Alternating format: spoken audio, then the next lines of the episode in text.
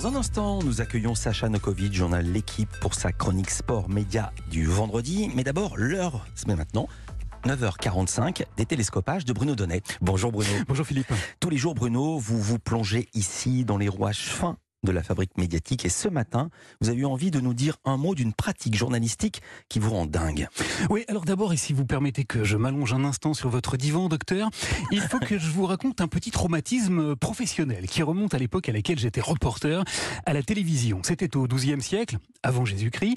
Et à ce moment-là, lorsque je partais sur le terrain, il y avait régulièrement un rédacteur en chef qui faisait sonner mon téléphone pour me demander de trouver des trucs tous plus invraisemblables les uns que les autres. Par exemple, si j'allais tourner dans une cité de banlieue, le type m'appelait et me disait Dis donc, Coco, ça serait bien que tu nous trouves une fille qui s'est fait violer dans une tournante et qui depuis s'est mise à la boxe et s'est acheté un pitbull. Le gars était assis derrière son bureau, à Paris, il imaginait une réalité hautement caricaturale et il nous demandait à tous d'aller l'illustrer sur le terrain et de lui ramener des moutons à cinq pattes. C'était bien sûr totalement impossible et nous avions donné à cette fâcheuse habitude un petit nom, le fantasme de rédacteur en chef. Eh bien, figurez-vous, Philippe, que cette pratique a toujours cours. Vous vous souvenez que samedi dernier, en plein duplex depuis la fête de l'humanité, Fabien Roussel a déclaré ceci au JT de TF1. Mon projet, c'est d'éradiquer le chômage et c'est pour ça que je veux mettre fin, oui, à un système qui fait aujourd'hui, qui nourrit le chômage par les allocations chômage et par le RSA. Il faut permettre à chacun de vivre de son travail, car c'est le travail qui redonne la dignité. Il a choisi d'opposer ceux qui vivent du travail à ceux qui perçoivent des allocations. Du coup, ni une ni deux, dès lundi soir sur LCI, David Pujadas a décidé de rebondir sur cette chaude actualité. Ce débat brûlant entre euh, la différence des revenus de l'assistance et la différence des revenus de l'emploi. Il a monté dardard un plateau et il nous a fait une promesse. On va établir la vérité des chiffres. Nous révéler enfin la vérité, la vérité chiffrée. Et on va détailler les chiffres.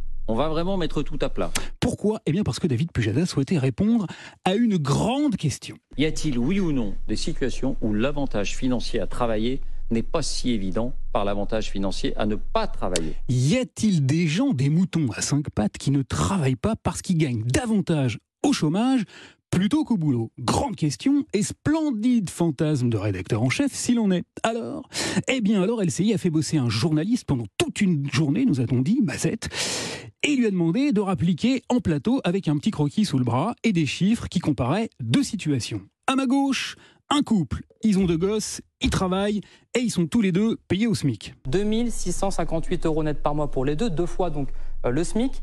Également, on rajoute deux fois la prime d'activité, 200 euros donc. Le total donc de ce revenu, 2858 euros par mois.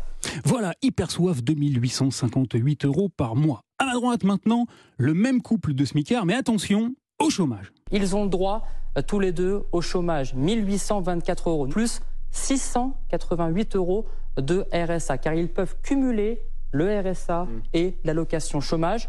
Eux, en revanche, ont le droit aux APL. 390 euros. Le total, 2902 euros par mois. Unbelievable, le couple de chômeurs gagne plus que le couple qui bosse. Le couple au chômage gagne 44 euros de plus par mois que le couple au travail. Bon, le hic Philippe, c'est qu'hier après-midi, une journaliste de Libération, Emma Donada, qui travaille pour la rubrique euh, Check News, s'est intéressée à ces chiffres hautement spectaculaires. Elle les a vérifiés, elle les a soumis à des spécialistes de Pôle emploi, et devinez quoi? Le calcul était faux. Il n'était pas possible d'ajouter les 688 boules de RSA.